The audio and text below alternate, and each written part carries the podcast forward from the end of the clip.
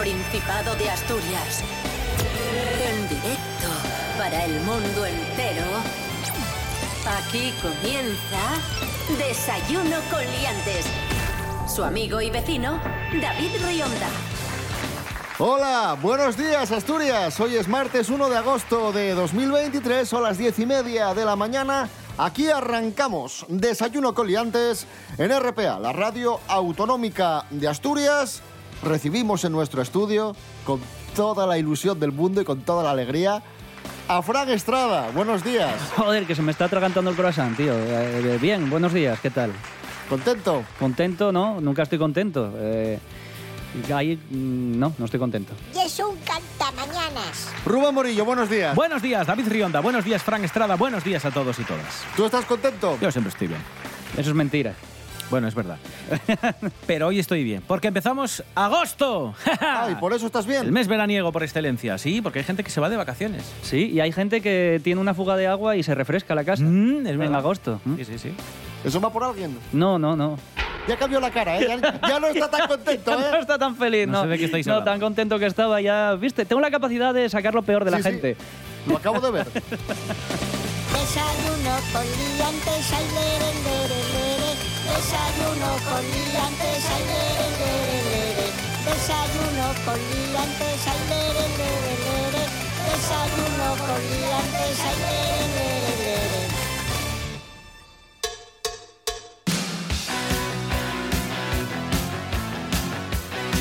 Comenzamos, primera noticia del día. Atención, titular. Dime de dónde eres y te diré qué coche tienes. Noticia que hemos extraído de la prensa asturiana es el resultado de un estudio, el estudio Top Marcas España. Desvela que existen diferencias entre los coches preferidos de la gente en función de la comunidad autónoma en la que viven. Atención, ojo, ojo. En España gusta especialmente Toyota. Le siguen de cerca Volkswagen y Peugeot. Y ahora vamos con las marcas eh, preferidas en función de la comunidad autónoma. A ver, venga. ahí va. Navarra, Comunidad de Madrid, Murcia, Islas Canarias y Ceuta son de Dacia. Volkswagen. Uy. Extremadura, Cantabria, Aragón y Comunidad Valenciana, Opel. Kia. Uy. Castilla-La Mancha, País Vasco y La Rioja, Talbot. Peugeot. Uy. Galicia, Andalucía y Melilla, Lada. Mm, sí. Lada. Mercedes. Castilla y León, Toyota, Islas Baleares, Fiat, Vale. Cataluña, SEAT. ¿Y cuál creéis que es la marca preferida, la marca de coches preferida por los asturianos y asturianas? Falta Renault, ¿no? Renault. Eh, Que, que es muy de Alonso del principio. Renault. sí, pues igual sí. Hyundai. Vaya, hombre. Hyundai. Yandai. ¿Se dice Yandai? El Hyundai creo que se dice en algunos sitios. Hay gente que dice Hyundai y otra gente que dice Hyundai. Comprad modelos que se vendan mucho. Que tengan piezas para cambiar. Claro, porque luego si tienes que ir a un desguace dentro de unos años va a ser fácil encontrarlo. Mm. Seat Ibizas, hay a cascoporro. Pues mira, es un modelo que puedes, que puedes tener en cuenta. Un Renault Clio, un Renault Megane, va a haber muchísimos también. Cada marca tiene uno o dos modelos que hay ¿Un muchísimos. Ferrari? No. No. Y ya está. Y esa es la noticia. Cosas que no interesan. A la hora de comprar un coche, nunca faltará quien te diga que has elegido mal. Da igual que ese coche sea el más vendido ese año. Da igual que ese coche lo hayas pagado tú eh, a base de currar. Da igual. Siempre habrá alguien que te diga, ese mismo chasis con ese mismo motor está 2.000 euros más barato en tal marca eh, de alguna república soviética porque pertenece al mismo grupo que ese coche que te acabas de comprar. Eh, da igual todo. Entonces, la solución a esto es no escuchar a la gente. En general para todo, pero especialmente para esto. No escuchéis. No hace falta. Ahorraos ese dolor de cabeza. Y bebed agua. Eso está bien, siempre. No dejéis de beber agua. Da igual la marca, porque el chasis y el motor no... Al ser agua no tienen. Cosas que no interesan. Desayuno con liantes. Con David Rionda y Rubén Morillo. Seguimos en Desayuno con Liantes en RPA, la radio autonómica de Asturias. Hoy es martes 1 de agosto de 2023. Hemos descubierto qué marca de coches prefieren los asturianos y asturianas, Hyundai. Y ahora vamos a descubrir los concejos con mayor y menor renta por habitante aquí en el Principado de Asturias. Tiene los datos Rubén Morillo, adelante. Datos que me proporciona el informe publicado por la Sociedad Asturiana de Estudios Económicos e Industriales. Te lo mandaron a ti directamente. Directamente, al correo electrónico.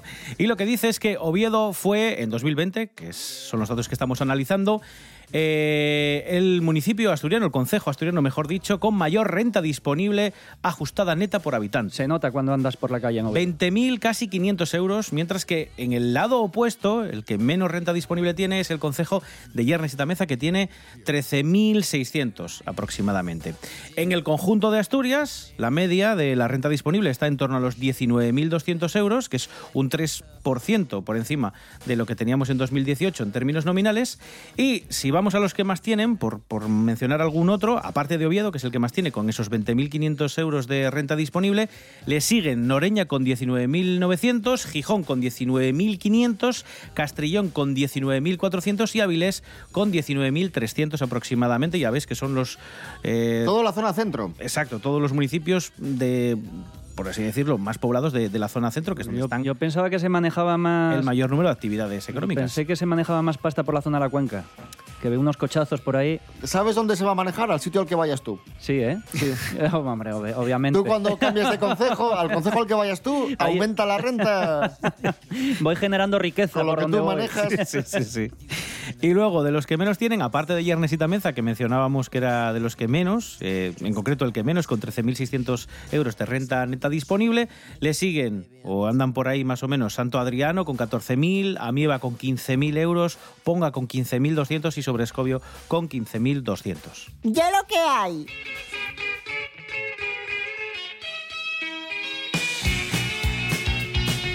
Os hago una pregunta. ¿Vosotros creéis, hablando de ideologías, fíjate que se habla mucho de, de los posibles pactos, de los resultados electorales, de esas cosas, pero se habla muy poco de, del sexo?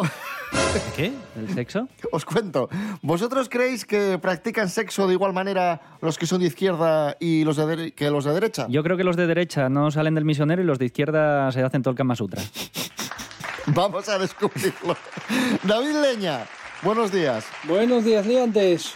Dime de lo que hablas y te diré de lo que careces. Y se pregunta el diario El País si existe un sexo de derechas y un sexo de izquierdas. Pues bueno, es un artículo bastante largo en el que habla varias gente. Eh, hay varios estudios, por ejemplo, uno hecho en 2015 por el psicólogo y sexólogo malagueño Francisco Cabello, junto bueno, con un par de colegas.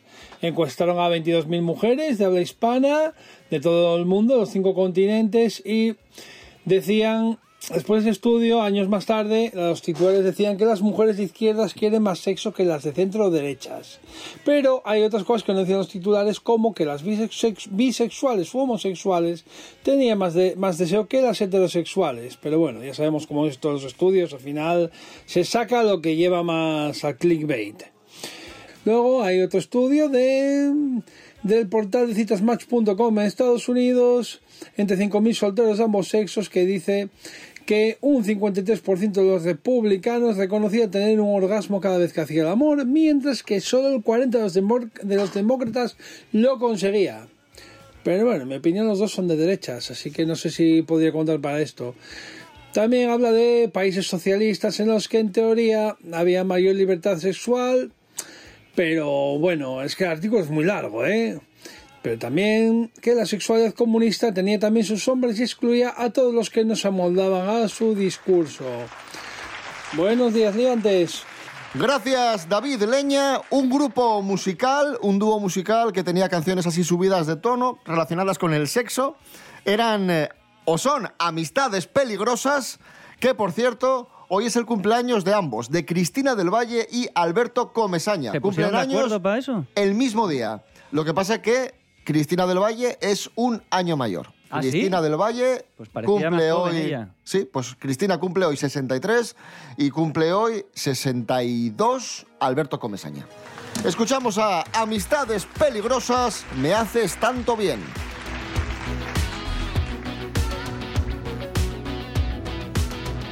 No tocar, peligro de muerte, o no tocar las tibias y de calaveras sin dudar me hacen ir más allá. Verte correr, verte pedirme más. Y si volviera a nacer, repetiría. Y si volviera, te daría más calor. Me quemas con la punta de tus dedos, tus manos hacen llagas en mi piel. Me abrazo con tu lengua que es de fuego. La sangre hierve, no lo ves, que tú ya sabes que me tienes cuando quieras. Sabes cómo soy, ya sabes que me entro a la primera. Ahora me sale algo mejor. Y qué calor, me gusta tu infierno. Oh, qué calor. Echa más leña al fuego que es abrasador. Ahora está dentro de mí, me hace sudar, me hace volver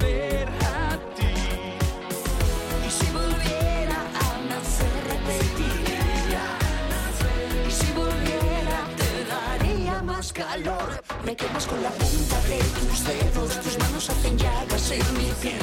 Me abrazo con tu lengua que es de fuego. La sangre hierve, no lo ves, que tú ya sabes que me tienes cuando quieras. Sabes cómo soy, ya sabes que me entro la primera. Ahora me sale algo mejor. Me haces tanto bien, me haces tanto bien,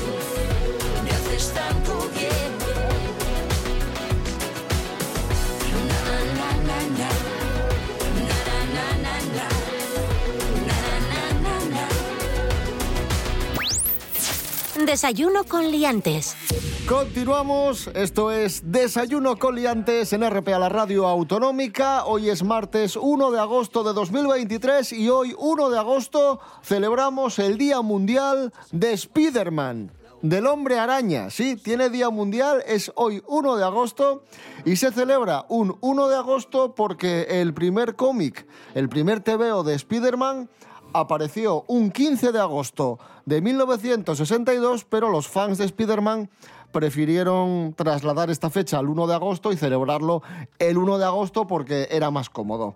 Pero lo dicho, hoy 1 de agosto, Día Mundial de Spider-Man, el hombre araña, personaje de cómic, superhéroe, creado por Stan Lee en los años 60 y que se ha convertido en todo un icono con un montón de cómics, de series, de películas, etc. Miguel Ángel Muñiz, muy buenas. Buenas, hombre, ¿qué tal? ¿Qué podemos decir de, de- del amigo Spider-Man, que a estas alturas todo el mundo lo conocerá ya? Peter Parker, fotógrafo, es picado por una araña radioactiva y se convierte en, en un superhéroe. Sí, a ver, lo, lo más original yo creo que tuvo el personaje es que era un, un adolescente que normalmente solían ser como los como los compañeros de, de los héroes protagonistas, ¿no? Como Robin o, o Bucky o todo esto del Capitán América y tal, pero no solían ser como los protagonistas oficiales. Y aquí, pues eso, er- era como un adolescente con sus problemas de adolescente más o menos reales, pues yo qué sé, pues lo del colegio, eh, la vida eh, criándote tus, tus tíos, porque sus padres habían muerto y pues el no, yo qué sé, problemas de dinero, ¿no? De chicas, de lo que te digo, problemas que en el instituto pues sus compañeros se metían con él porque era como un empollón y tal, pero también tenía muchas historias que eran como muy de Nueva York. Yo creo que es una de las cosas que más le distinguen.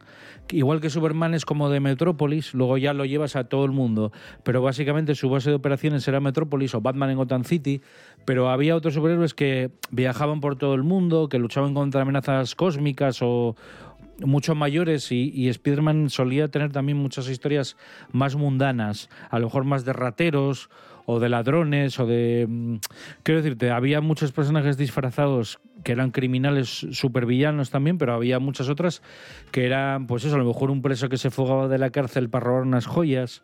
Entonces ese carácter mundano junto con ese enfoque más de la personalidad de Peter Parker y sus problemas que se podían identificar muchos jóvenes de todo el mundo con esos problemas, yo creo que eso es lo que le da mucho éxito.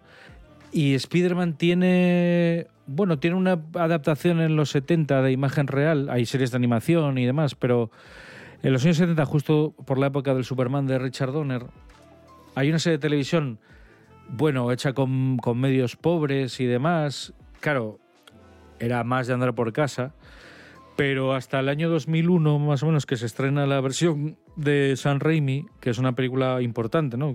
Tenía como unos 100, 100 millones de presupuesto, que de aquella era una pasta. Hoy es calderilla, pero bueno, para los presupuestos de esa época era una producción muy ambiciosa.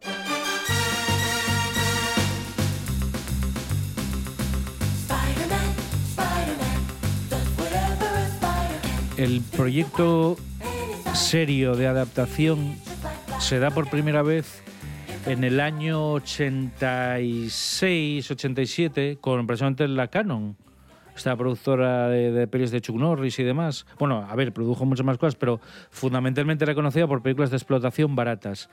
Tiene un intento en ese momento que llega a contar con el apoyo de Marvel, que llega a empezarse la preproducción, a hacerse fotos promocionales con los actores. ¿Quién con- hacía de Spider-Man en los 80? eh, l- lo hacía un actor que era un actor de, de especialista, que se llamaba Scott Leva, que luego fue especialista en X-Men y en muchas pelis.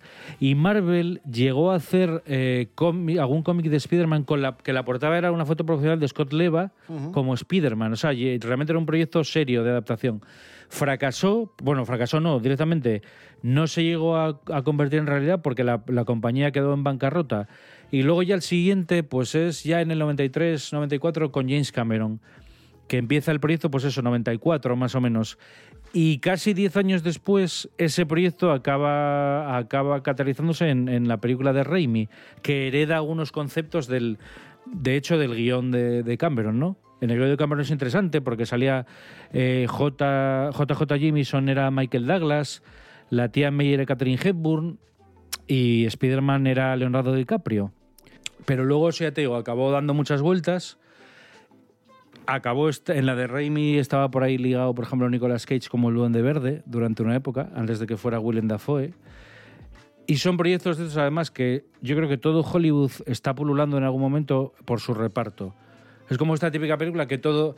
Yo creo que todos los actores que encajen de perfil por edad, todos aparecen en algún casting medio confirmado. Y, y luego la película fue un gran éxito, revitalizó las ventas de los cómics que en los 90 eran nefastas. Pero después se reinicia un montón de veces la franquicia. Sí. ¿Y por qué se reinicia tantas veces?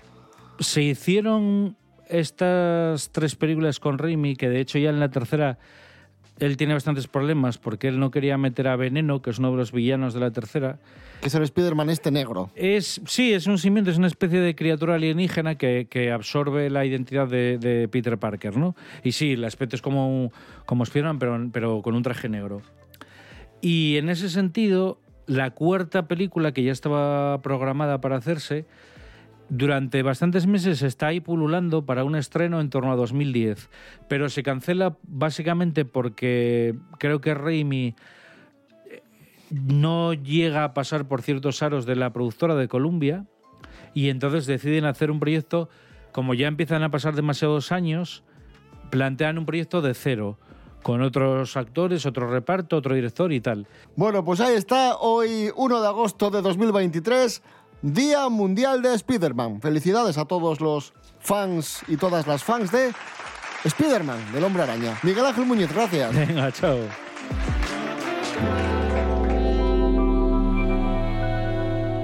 Desayuno con liantes. Con David Rionda y Rubén Morillo. Yeah, yeah. Yeah,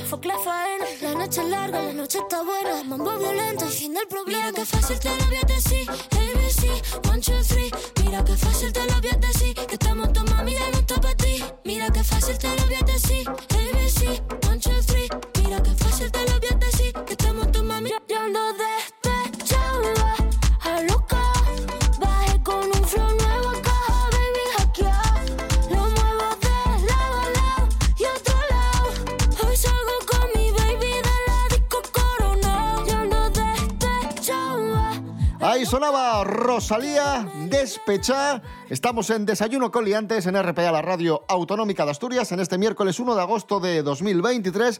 Y de Rosalía hablamos porque es actualidad y es que ha roto su relación con Ruf. Rauf, Ruf. Siempre te cuesta decirlo, ¿eh? Sí, es que. Es como decir Raúl, pero sin la L. Raúl. Raúl, yo creo que es Raúl Alejandro, ¿no? Raúl Alejandro. Bueno, el caso es que han roto. ¿Por qué han roto? Nos lo cuenta María Álvarez. Buenos días, María. Pues sí, vamos al lío, chicos, porque el culebrón del verano no deja de dar titulares. Claro, la ruptura de Raúl Alejandro y Rosalía ha provocado un aluvión de especulaciones e informaciones como era de esperar. La exclusiva la dio la revista People. Luego se apuntó a una infidelidad por parte del artista, ya desmentida por él y por la modelo aludida. ¿eh? Y más tarde Rosalía escribió un desgarrador mensaje pidiendo paz y respeto en estos momentos complicados. Pero para los fans los tiempos siguen sin cuadrar. Supuestamente, si lo dejaron hace dos meses, como ha contado Raúl Alejandro, ¿por qué la cantante habló entonces de vestidos de novia en el hormiguero? Ah, ¿A qué vino su declaración de amor en el Primavera Sound de Barcelona? Unas incógnitas que, de momento, pues siguen sin respuesta. Y hete aquí la pregunta del millón. ¿Quién tomó la decisión de romper? Bueno, pues según cuentan, fue Rosalía la que tomó la decisión de romper su relación después de casi cuatro años de amor. Así que, incógnita despejada. Seguiremos muy pendientes desde aquí, desde Desayuno con Liantes, a lo que yo ya he bautizado como el culebrón del verano. Venga, saludín, chao, un beso. Gracias, María Álvarez. Esto es Desayuno con Liantes en RPA, la radio autonómica de Asturias. Hoy es miércoles, no, miércoles no, perdón, martes 1 de agosto de 2023. Martes, martes, que me adelanto ya. Que no te enteras, Contreras. VIP. Let's kick it. Don Juan Carlos ha estado este fin de semana en San Xenxo participando en unas regatas y ha ganado. Se ha proclamado vencedor, sí, sí, sí, con su bribón, el bribón 500, ha ganado el trofeo Hotel Carlos I de Silgar. Don Juan Carlos, buenos días. Hola, ¿qué tal? Buenos días. Enhorabuena. Con una satisfacción de saludo, muy orgulloso y muy contento por haber vencido en esta trepidante aventura marítima. Pero fíjese, es, es increíble. Es usted algo así como... Como, Pues no super- sé. como Superman. bueno, le vamos a decir eso. Hombre, eso es un poco... Eso es Como, mucho decir. como un hombre biónico. Don Juan Carlos, Sí, ¿cómo fue la carrera? pues, eh, a ver, tampoco me enteré demasiado. Yo me siento en una sillina, allí que acolchadina, y allí hay un patrón que yo le digo, tú vete tirando. Y él va haciéndolo todo. Un poco como Lance Armstrong cuando ganaba los tours. Y yo pues estoy ahí esperando y aquello va cogiendo ahí velocidad y nudos y venga, pim, pim, pam. Y siempre acabo ganando, la verdad. Don Juan Carlos, gracias y enhorabuena. Bueno, la próxima vez les hago un derrape para que se lo dedico a ustedes. ¿eh?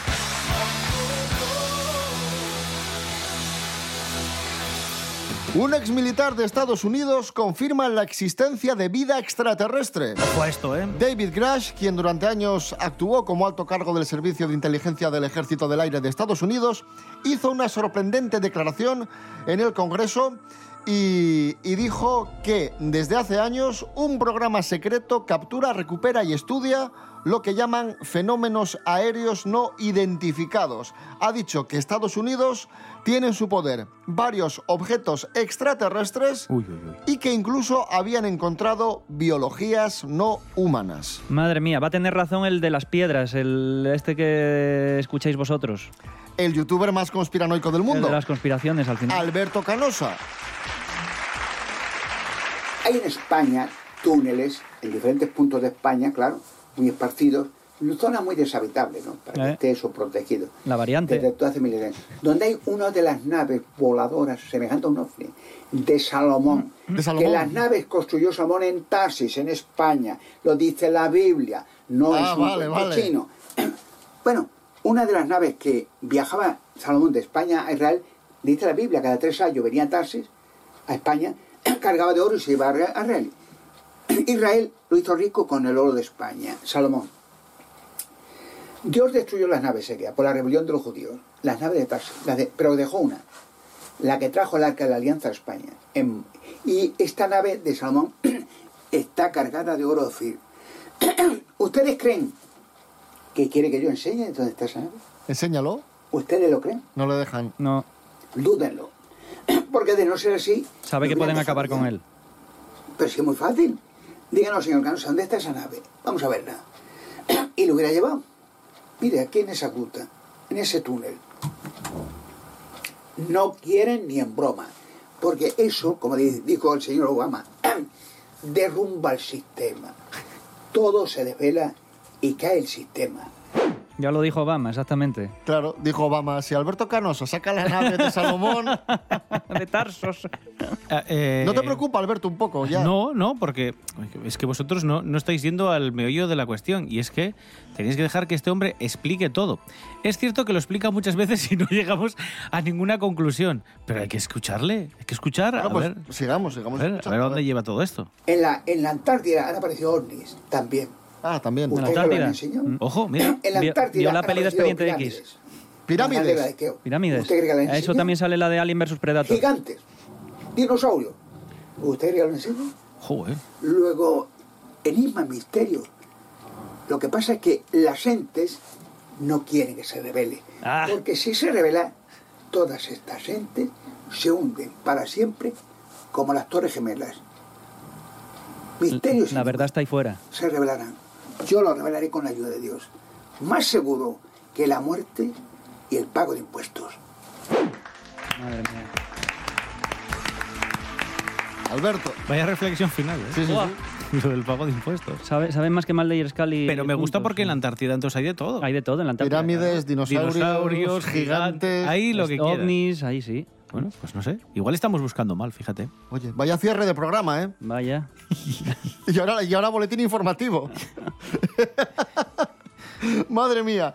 En fin, amigos, amigas, eh, si nos queréis seguir en redes sociales, Instagram y Facebook, nos podéis escuchar en www.rtpa.es radio a la carta, en otras pl- plataformas como Spotify y, y nada, ya está, que mañana a las diez y media de la mañana regresamos eh, con más y mejor. Rubén Morillo. David Rionda. Buen martes. Igualmente. Hasta mañana. Fran Estrada.